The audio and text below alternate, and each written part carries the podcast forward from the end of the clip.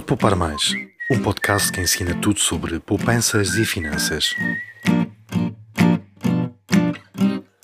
Com 17 anos, os filhos estão normalmente em idade de finalizar o ensino obrigatório e o futuro parece finalmente mais próximo.